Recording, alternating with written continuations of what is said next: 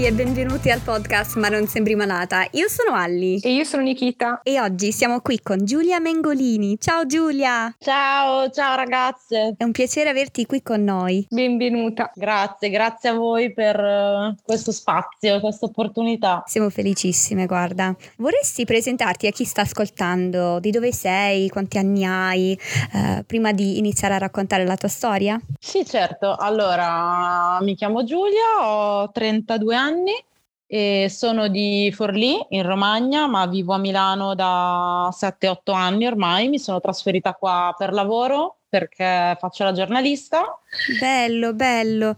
Io a Milano ci sono stata poche volte, però mh, è proprio un posto bellissimo, ci vorrei tornare tante tante volte. Sì, eh, tantissimo. Ma sai che ci sono tanti pregiudizi su Milano, città frenetica, Eh, dispersiva, oh, le persone non ti calcolano. Invece secondo me è una città un po' difficile all'inizio ma super accogliente, a me piace. Anche a me, anche a me. Mi manca un po' il mare della, di casa mia, però vabbè. Eh certo. Bisogna sempre fare dei compromessi nella vita. Eh certo, certo. e, e tu oggi sei qui per raccontare la storia della tua diagnosi. Eh, da dove sì. vuoi partire? Allora, partiamo direi da quattordici, che è appunto stata la data della mia diagnosi eh, di diabete di tipo uno. E boh, racconto come è andata? Sì, i primi sintomi, ad esempio, okay. Se hai avuto sintomi. Ecco, oppure... allora, per esempio, stranamente io non ho avuto sintomi, nonostante il ecco. diabete di tipo uno wow. abbia dei sintomi abbastanza classici, no? Sono molto facili di solito da riconoscere perché sono... Uh, insomma dimagrimento, eccessiva uh, sete, stanchezza, tanta pipì, perdita di peso.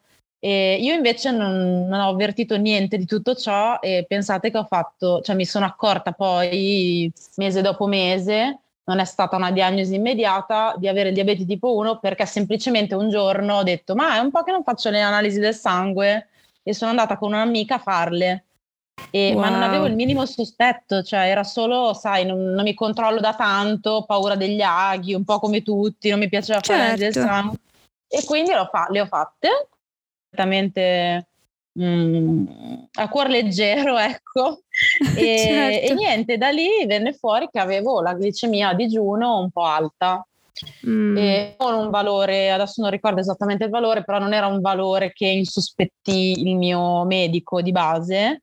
Addirittura la, mi disse ma mh, c'era appena stata l'epifania se non sbaglio e mi disse ma è un valore non troppo alto, basta che magari tu ieri sera abbia mangiato un dolce in più e ci può stare, magari rifalle tra un po' di tempo, ma non dovrebbe essere nulla di che. Io poi mm. non avendo minimamente nessun tipo di sospetto, perché lei non mi aveva neanche nominato la parola diabete, io poi studiavo fuori, studiavo in un'altra città eccetera. È una di quelle cose proprio cui non pensavo, quindi li ho rifatti davvero tanti mesi dopo gli, ana- gli esami del sangue mm. e lì di nuovo venne fuori un valore un po' alto ma non troppo e poi da lì insomma la mia famiglia, soprattutto mia madre, si insospettì perché io dovevo proprio trasferirmi a Milano poco dopo e comunque non era proprio chiaro che cosa fosse questa glicemia alta. E quindi insomma per farla breve ci sono stati un po' vari step errati da parte dei medici. Prima mi hanno mandato da un nutrizionista che mi ha dato eh. una dieta povera di zuccheri, di carboidrati, i valori chiaramente sono rientrati ma il problema rimaneva, nel senso che non potevo fare una dieta senza carboidrati, eh, era più importante che mi diagnosticassero o meno, no, la, la malattia che mi, mi rendeva insomma mi, mi faceva stare in iperglicemia. E poi insomma poco prima di trasferirmi a Milano mia madre mi quasi obbligò ad andare da un primario di endocrinologia per fargli vedere queste analisi e, e lì lui mi disse, cioè mi ricorderò per sempre, guardò questi fogli e mi disse guarda sei giovane, hai venticinque anni, ho venticinque anni, sei normopeso e quindi eh, di sicuro è il diabete, dobbiamo capire se è il diabete di tipo uno o di tipo due, ma appunto essendo giovane e non essendo sovrappeso purtroppo credo che tu abbia l'uno, che è quello insulino dipendente. Mm. E quindi iniziò così, ecco, con questa proprio doccia fredda, direi, proprio ghiacciata, che ce l'ho impressa eh, nella certo. memoria, proprio questa, più che questa chiacchierata, questa comunicazione, perché io proprio ero mh, non me l'aspettavo, ecco. Quindi cosa hai provato al momento che ti ha detto al diabete? La sensazione, Ma, guarda, paura? All'inizio confusione, sì, io credo panico, confusione, perché in realtà come quasi come tantissime persone non conoscevo bene questa patologia e non conoscevo neanche bene la differenza tra tipo uno e tipo due, che infatti adesso cerco di spiegare sempre perché è veramente enorme, ma si fa spesso confusione. Quindi non sapevo bene cosa, cosa potesse comportare. Certo che quando lui mi ha detto le parole insulino dipendenti, questi sono, cioè per me è stato un trauma, nel senso che avevo capito che certo. la mia vita comunque sarebbe cambiata per sempre in un certo senso, cioè nel... mm-hmm. E poi appunto fu un approccio di un medico molto brusco, non so come dire, quindi non fui sì. aiutata in questo, nel ti spiego che cos'è, fammi delle domande, cioè comunicazione, hai questo, facciamo altre analisi, fine. E quindi mi ricordo che feci questo tragitto in macchina con i miei genitori, Mm, non so, mm, totalmente assente quasi, cioè confusa, impaurita, spaventata, ma proprio eh. mi ricordo questa sensazione che però è difficile da spiegare perché era non ci sono parole. No, mm-hmm. esatto, esatto. Mm-hmm, certo. E domanda, come sei arrivata sì. poi a raccontarti su Instagram e addirittura a creare anche un podcast, perché anche esatto. tu c'è un podcast. Esatto, siamo podcaster po'. tutte e tre. Esatto.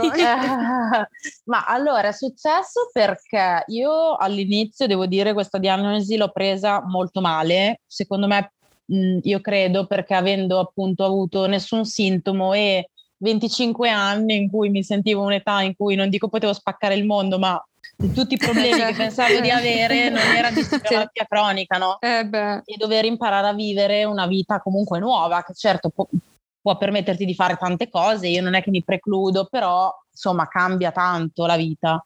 Certo. E, e quindi l'ho presa davvero il primo anno non male, di più, cioè proprio quasi volevo rifiutare la terapia, avevo provato a convincere mm. il mio medico, avendo ancora dei valori appunto che potevano ritardare per un periodo, si chiama luna di miele, la somministrazione di insulina.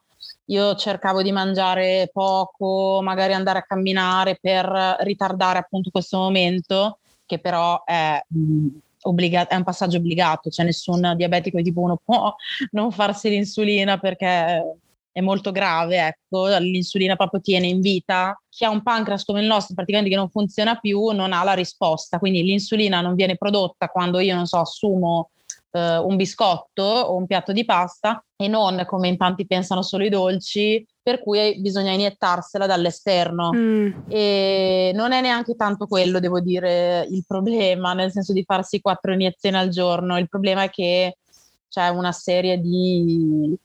Uh, ci sono delle montagne russe costanti durante le nostre giornate, nel senso che ci sono tantissimi fattori che influenzano la glicemia, che non sono solo il cibo, poi il cibo dovrebbe andare pesato, insomma diciamo che ogni pasto è una sfida, nel senso che ogni volta che io mi trovo a dover pranzare, cenare, far colazione, quindi tre volte al giorno devo provare a stimare quanti carboidrati ci sono nel mio piatto, ho intenzione di mangiare e capire quanta insulina devo farmi di conseguenza rispetto al mio fabbisogno. Quindi insomma è molto complesso, non eh, è che c'è la punturina certo. e qualcuno ti dice fai questa e sarà tutto ok, ecco, è sempre un, un po' un terno all'otto.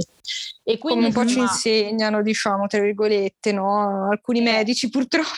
Esatto. Che la punturina, il diabete esatto. quando si mangiano solo dolci e, e cose invece, così. Eh, non è così, cioè per qualsiasi cosa, quasi per qualsiasi cosa, insomma, bisogna fare l'insulina anche per mangiare eh, insomma, una mela o uno yogurt magro, per, per farvi capire. Mm-hmm. E, e niente, è successo appunto che ho avuto questa fase abbastanza lunga di rifiuto, poi piano piano negli anni Uh, dopo un paio d'anni ho iniziato a, non voglio dire che ho toccato il fondo perché poi non sono neanche mai stata fortunatamente male fisicamente, però a livello psicologico ero andata abbastanza giù, ecco, e mi sentivo proprio non più padrona della mia vita, nel senso che non volendo conoscere la malattia e dovendo però farci conti, perché se andavo fuori a cena non, non conoscevo come dosare l'insulina, quindi tante volte non mangiavo cose. Fare sport mi, mi creava problemi perché andavo sempre in ipoglicemia, quindi la glicemia scendeva troppo, stavo male, cioè a un certo punto ho detto ok, basta, de- fatti, devi farti aiutare e devi iniziare a conoscere questa malattia che purtroppo non ti toglierà nessuno. E quindi mm-hmm. da lì fortunatamente ho fatto un po' un percorso sia con una psicologa che eh, in un ospedale qua a Milano ho fatto appunto un corso sul cibo, l'insulina, il conteggio dei carboidrati, insomma ho iniziato a prendere in mano la situazione, quindi poi sì. and- ho iniziato anche a conoscere fisicamente eh, qualche persona con il diabete, cosa che all'inizio non volevo assolutamente fare.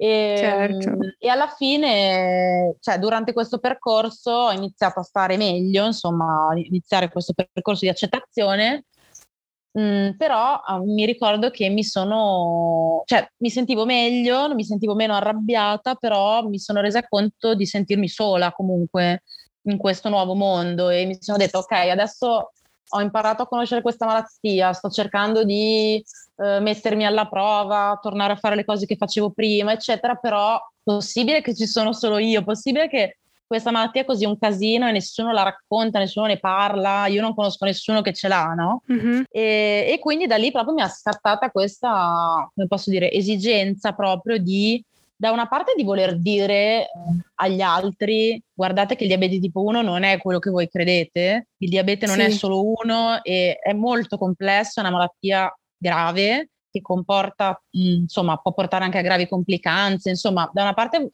essendo anche giornalista avrei voluto raccontare che cos'era davvero, ma mh, proprio semplicemente con la mia esperienza quotidiana senza pretese e sì. dall'altra parte volevo conoscere persone, nel senso confrontarmi con altre persone che avevano con...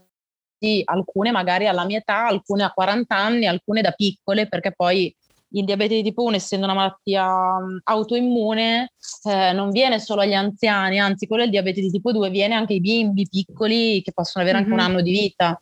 E mm-hmm. quindi poi ho trovato una community di persone, dai genitori proprio disperati, mh, con un esordio recente dei loro bimbi, a ragazze mie coetanee che avevano il diabete da tanto, da poco, insomma, e da lì ho aperto, ho deciso di aprire questa pagina Instagram che si chiama Senza Zuccheri Aggiunti nel duemiladiciannove e ho iniziato così, boh, la prima volta mi sembra raccontando una notte un po' insonne di eh, ipoglicemie, quindi ogni ora svegliarsi, prendere la caramella perché si sta poco bene, la glicemia è bassa, raccontando proprio un po' come fosse un diario quello che mi succedeva e mi ha mm-hmm. fatto tanto bene, devo dire, è stato proprio...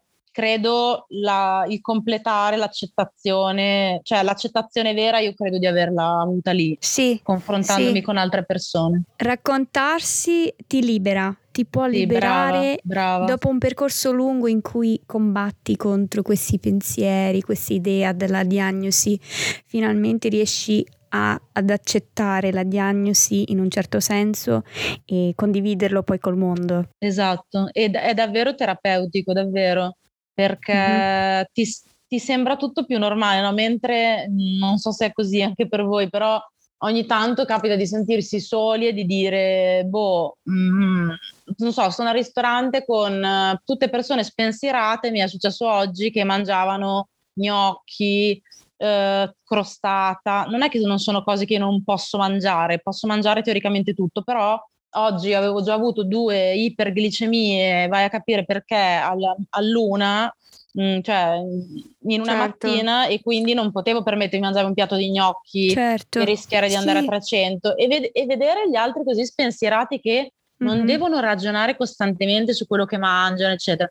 È una cosa a cui chiaramente sono abituata, ma ogni tanto farlo con qualcuno che ti capisce, deve fare conteggi come te, oppure raccontare un pasto, una cena particolare, etnica, un sushi, una pizza, mm-hmm. che è andata bene o male, magari su, sul mio blog o una notte insonne, insomma, mh, aiuta proprio a normalizzare questa cosa. Io piano piano... Sì. Mi sono resa conto che in realtà eravamo in tanti a condividere lo stesso disagio e mi sentivo meno sì. strana, meno diversa. Sì. Anche per voi. Eh. E credo tra malati invisibili c'è, c'è un linguaggio che abbiamo tutto nostro. Quando noi sì, diciamo sono uscita con delle persone che sono sane e spensierate, non dobbiamo Brava. stare lì a spiegare, beh, non devono contare eh, le calorie, non devono pensare all'orario di prendere il farmaco, non dobbiamo stare lì a spiegare i dettagli, solo la frase sono uscita con delle ragazze che sono sane e spensierate, abbiamo capito tutto, i sensi di, di, di stare mm. di essere le uniche nel mondo ad avere questi problemi e preoccupazioni, cioè certo. in quella frase si capisce tutto, non, non ci dobbiamo spiegare tra di noi, abbiamo un linguaggio nostro e quando, ci, quando si sta insieme dagli altri, cioè, ti puoi, cioè mi, a me sembra sempre di poter respirare, cioè proprio un sospiro tipo ah ok, qua so, posso essere completamente me stessa e mi Vero. capiscono tutti. Massimo della comfort zone proprio. Sì, esatto. Sì, esatto.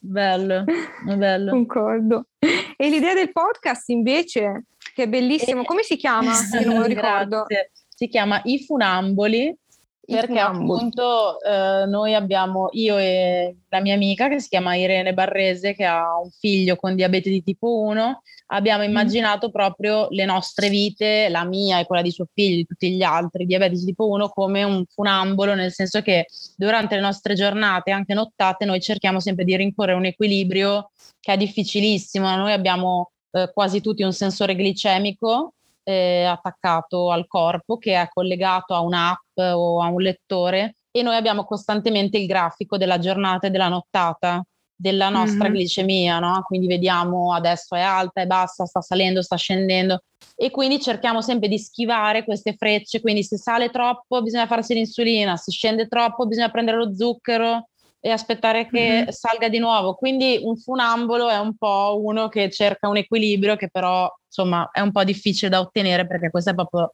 la malattia degli alti e bassi, ecco. Ed è nato mm-hmm. mh, da un'idea appunto de- di Irene.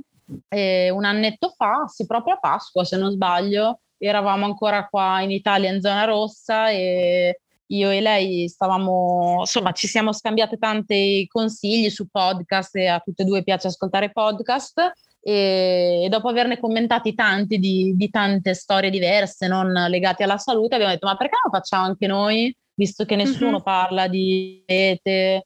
E, sì. e, e lì io ho detto ok, facciamolo. Abbiamo iniziato a scrivere questo progetto, a pensare come mh, dividerlo in sei puntate, ogni puntata ha un tema, e per esempio la prima parla dell'esordio, che è la diagnosi, poi si parla della tecnologia, dei viaggi, dell'accettazione, dello sport e della ricerca in queste, questa prima stagione.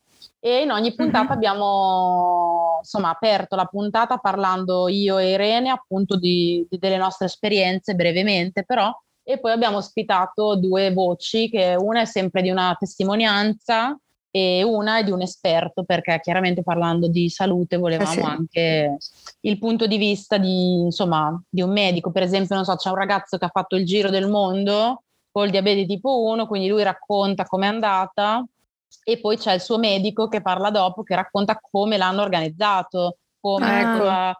eh, Bello, come, però. come mh, si sentivano su Skype e condividevano i grafici, oppure eh, se c'erano problemi con le forniture, perché poi appunto portarsi tante scorte di insulina fuori dai continenti è molto difficile. Cioè, quindi mh, l'esperienza di lui, ma anche il racconto più eh, tecnico, diciamo, del, del suo diabetologo, oppure...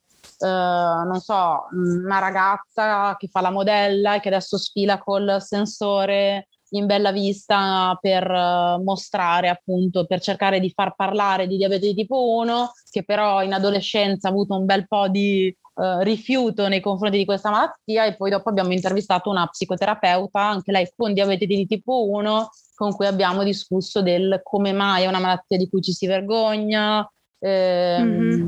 come si affronta una diagnosi. Insomma, abbiamo cercato di toccare più, più punti, perché poi davvero è una malattia molto complessa, certo. sotto tanti aspetti, quindi in realtà ci servivano anche molte più puntate, però per ora abbiamo fatto queste sei. Complimenti, Dai. complimenti, che è una bellissima idea, davvero. Grazie. È davvero bellissima, anche perché, ripeto, ci sono tanti pregiudizi sul diabete, pregiudizi e ignoranza, mm-hmm. perché eh, io in primis sono stata cresciuta con l'idea che il diabete era quello quando mangiavi troppi zuccheri ti veniva il diabete. No, esatto, non è solo sì. così, non è così. E quindi esatto. eh, sì, e grazie per farlo. Anche... Grazie a voi. Si associa anche, mi sono resa conto negli anni, a un concetto di colpa, no? Mm, Nel senso sì, che esatto. al diabete tipo uno non hai fatto niente perché questa malattia non si può prevenire, cioè il diabete tipo uno, a differenza del due, che è quello appunto che associamo ai dolci o agli anziani o alla certo. pastiglia, non si può prevenire, cioè è una patologia autoimmune, a un certo punto il tuo pancreas smette di produrre insulina e da sì. lì non c'è più niente da fare. Quindi quando le persone ti dicono hai mangiato troppi dolci, hai mangiato troppi zuccheri, ti arrabbi proprio perché sembra certo, che la, certo. la malattia sia colpa tua, che non ti sei infatti. Mh, preso cura di te, non so come dire. Mm-hmm. Mi sto arrabbiando sì. anch'io, se lo scuso. Eh, sì, ma anche io, perché, no, il fatto è cioè, che c'è. Assurdo, assurdo davvero. Eh, ma sai perché? L'ignoranza perché è una... il, cioè, si chiamano allo stesso modo, secondo me qui nasce un problema, cioè Bravo. E il novanta per cento delle persone diabetiche ha il tipo due, che è quello mm, più, sì. più frequente, e quindi per tutti nell'immaginario, ok, è... E poi ti, oppure sì. l'altra cosa che ti fa arrabbiare è questo non lo puoi mangiare. No, veramente io po- mi faccio no. l'insulina, quindi io posso mangiare sia il gelato che la brioche. Cioè, sì. cioè addirittura ti dicono questo io. Sì, cosa non lo mangiare? puoi mangiare. Sì, sì, ma... Io rido per non piangere, eh, cioè, esatto. vorrei specificare no, no, perché... Però sì, eh, sì. stessa cosa sì. che immagino fai tu anche, Giulia, perché ma davvero, sì, e tu e molti ridere. altri, perché sì, ma certo. eh, vedrai... a una certa uno dice vabbè va, io più di questo non posso fare, no? E, esatto. Io però il problema è sì che se ne parla poco, se ne parla davvero poco, io ne, sì. ne sento poco e sì. appunto quando ero, avevo trovato la tua pagina mi si è aperto un mondo praticamente, quindi... Ma dai! Sì sì, ti giuro, ma io ho visto, guardando le tue storie, guardando i post, io tipo, ah, ah sì? Ah, ogni volta così, quindi eh, certo. davvero... Ho imparato tanto. Sì, anche io. Poi adoro il fatto, cioè perfino la foto del profilo, tu stai mangiando. Sì. E ho pensato, dai, questa cosa l'adoro perché conosco persone col diabete di tipo uno sì. e so quante volte ricevono questi commenti tipo, eh, non mangiare quello, ma poi, ah. ma... E tu stai lì che fai vedere al mondo cos'è davvero il diabete di tipo uno. Esatto, ma ogni tanto, sai, mi chiedo anche... Ma non è che le persone poi vedono che io nei post mangio l'hamburger, mangio la brioche, non è che è una cosa che mangio tutti i giorni, però è chiaro che se metto l'insalata tutti sanno che posso mangiare l'insalata, invece voglio dire questa roba qua la posso mangiare. Esatto. Cioè, ovviamente no, no, credo senza che insulina non potrò mai farlo, ma visto che esiste l'insulina, fortunatamente non è una cura ma è una terapia, posso sì. ogni tanto mangiare insomma tutto quello che mi pare, ecco.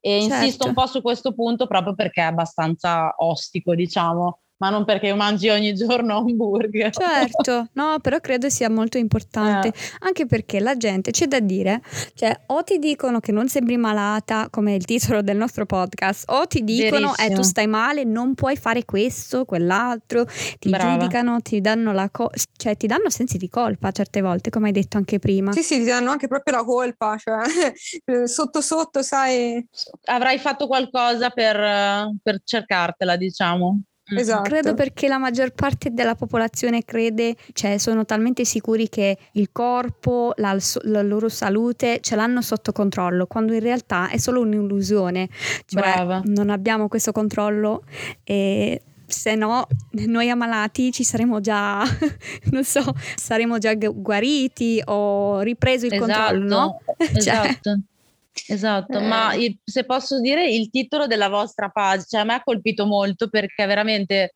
mh, credo che tocchi tantissime, eh, ci si possa ritrovare ma non sembri malata, eh, ci si possa ritrovare un sacco di persone che soffrono di malattie invisibili. Io proprio ho sentito questa empatia legge- trovando la vostra pagina perché è una frase che magari non così, ma così giovane, così carina, eh, mamma sì. mia. Cioè, queste frasi è proprio eh, uguale ma non sembri malata, perché nell'immaginario il malato è, boh, non so, eh, gobbo, non sorride, sì, o bianco so come il muro. Esatto, e nessuno pensa che magari ti vede, esatto, io non... Mm. Infatti io non sembro malata, a meno che io non sei esca bellissima.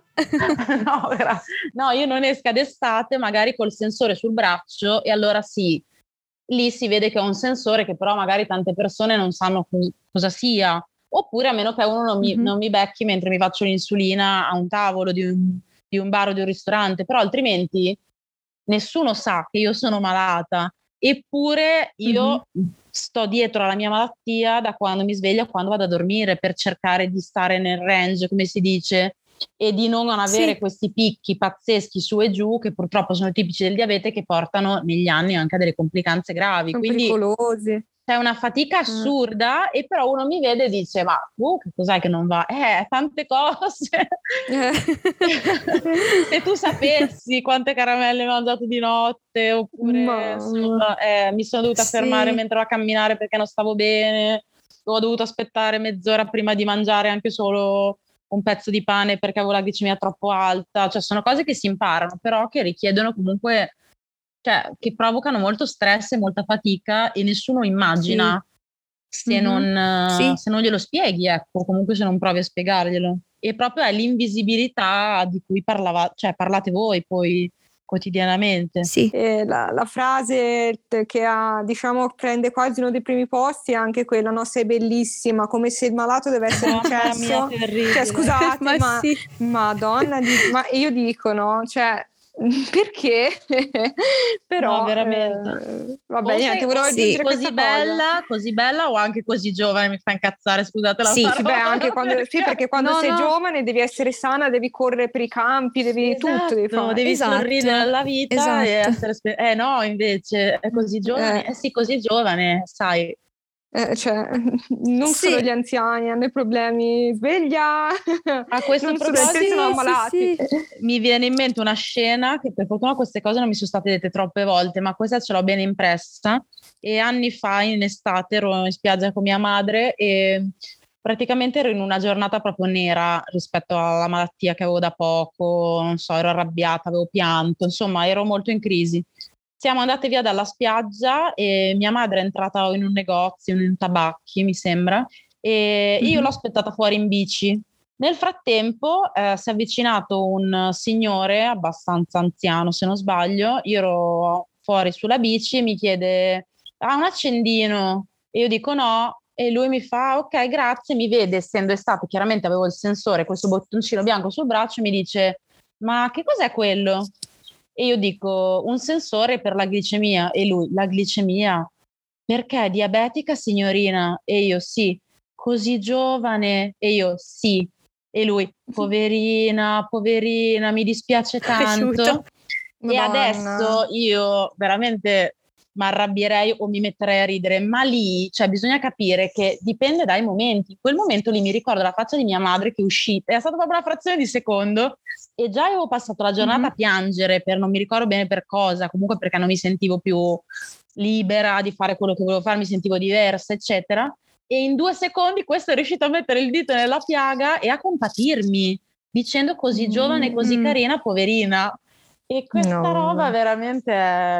Sì, peggio che mai, perché è come se gli dici che è una sentenza di morte da pochi giorni, insomma. E poi come il se... poverina, veramente sì. per me è tremendo, poverina, tremendo. Mamma mia. No, anche per me è uguale. A voi capita? Eh, ve lo dico. Eh, sì, pover- la certo, parola poverina voglio. Mi fa proprio sclerare. Buono. Sì, sì, sì, poverina, quanto sei bella, sei una persona che carissima. Peccato. Ma che c'entra il mio carattere? Voglio dire. No, ma cioè, io guardo. Perché se invece ero antipatica me lo meritavo, non lo so. No. Ma infatti è ciò che dico anche io. Poi vi giuro, una volta qualcuno ha detto, ma quanto sei bella però. E mia mamma...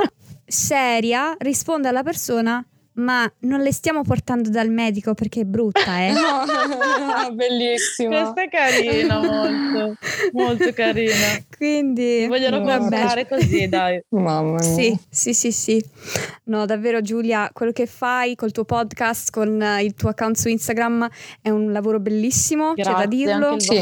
E, e voglio dire a tutti come trovare il podcast, come trovare il tuo account, perché voglio che tutti vanno ad ascoltare le puntate e, e seguirti su Instagram. Quindi come possono trovarti? Allora, su Instagram la mia pagina si chiama Senza Zuccheri Aggiunti e appunto nella foto del profilo bella. Ci sono io che mangio, quindi è facilmente riconoscibile. E il podcast si chiama I Funamboli e mi farebbe piacere appunto che qual- qualcuno qualcun altro lo ascoltasse, perché tra di noi diabetici all'interno della community Uh, insomma tantissimi diabetici familiari di l'hanno ascoltato e ci hanno scritto dei messaggi bellissimi, ma devo dire che sono rimasta stupita che anche parecchie persone che non hanno il diabete eh, insomma l'hanno ascoltato volentieri ed, e io avevo un po' di sfiducia in questo, no? Perché alla fine dici ma certo. Se una persona non vive in prima persona, lo credo, lo saprete anche voi, una patologia, difficilmente si vuole, vuole approfondire, è interessato ad approfondire. Mm-hmm.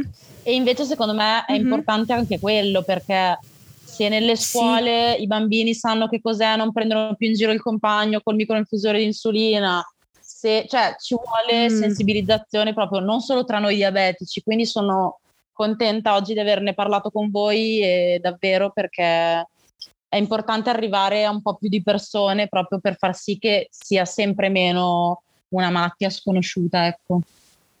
E noi quindi ti ringraziamo davvero con tutto il cuore per, es- per aver accettato di essere venuta qui con noi. Essere venuta insomma qui ora fisicamente no, purtroppo. Vabbè, però. Esserci riunite e incontrate virtualmente. Esatto. È stato bellissimo. Vi ringrazio di grazie cuore davvero. davvero. E complimenti anche a voi, continuate così, eh? Che anche grazie tu. Di cuore. Facendo anche grazie. Voi un super lavoro. Ci facciamo non il tifo a vicenda, via. Esatto, sì. esatto. Esatto, ci sosteniamo a vicenda. Esatto. Ah, vi mando degli abbracci virtuali, mandiamo degli abbracci anche a chi sta ascoltando. Esatto, un abbraccio. Un abbraccio, un abbraccio a tutti, ciao, ciao, ciao.